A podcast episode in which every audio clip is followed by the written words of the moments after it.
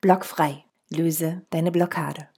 Manchmal fühlt sich eine Emotion so wohl in dir, dass sie sich förmlich festsetzt. Ein neuer Mitbewohner, der dir zusätzlich Energie raubt. Diese Art Mitbewohner kann als innere Blockade bezeichnet werden.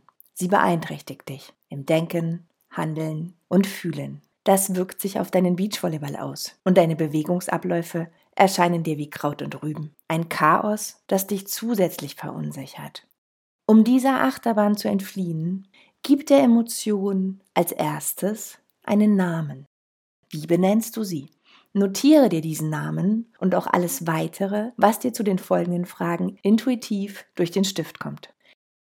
Spür als nächstes in dich hinein. Wo in deinem Körper hat es sich die Emotion gemütlich gemacht? Was genau spürst du da? Gib dir ein bisschen Zeit zum Nachdenken. Welche Form hat die Emotion und wie groß wirkt sie auf dich?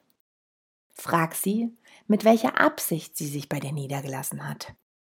Bedanke dich bei ihr für ihr Vertrauen und frag sie, was sie braucht, um weiterzuziehen. Lies dir nun deine Antworten erneut durch. Was ist dein nächster Handlungsschritt? Lass uns abschließend kurz ins Gespräch gehen und erzähl von deiner Bekanntschaft. Vielen Dank für deine Ohren. Aloha, Maria.